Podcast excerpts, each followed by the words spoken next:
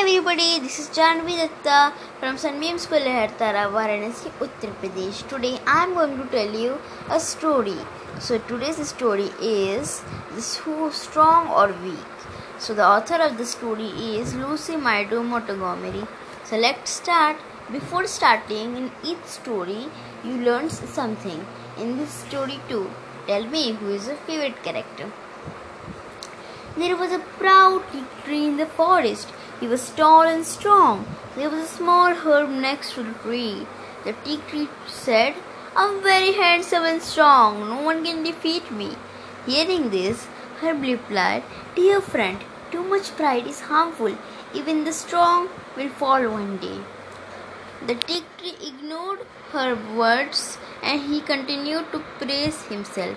A strong wind blew. The teak stood firmly even when it rained. The teak stood strong by spreading its leaf. At the same time, the herb blew low. The teak made fun of her. One day there was a storm in the forest. The herb blew low as usual. The teak did not want to blow. The storm kept growing stronger, stronger, and stronger. The teak could not be longer bear it. He felt his strength giving away. He fell down. This was the end of the proud tree. Even everything was calm. Herb stood straight. He looked around. He saw the proud tree has fallen.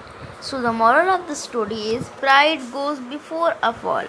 So I love the character Herb that always gives advice like my little sister. Have a great day. Bye bye.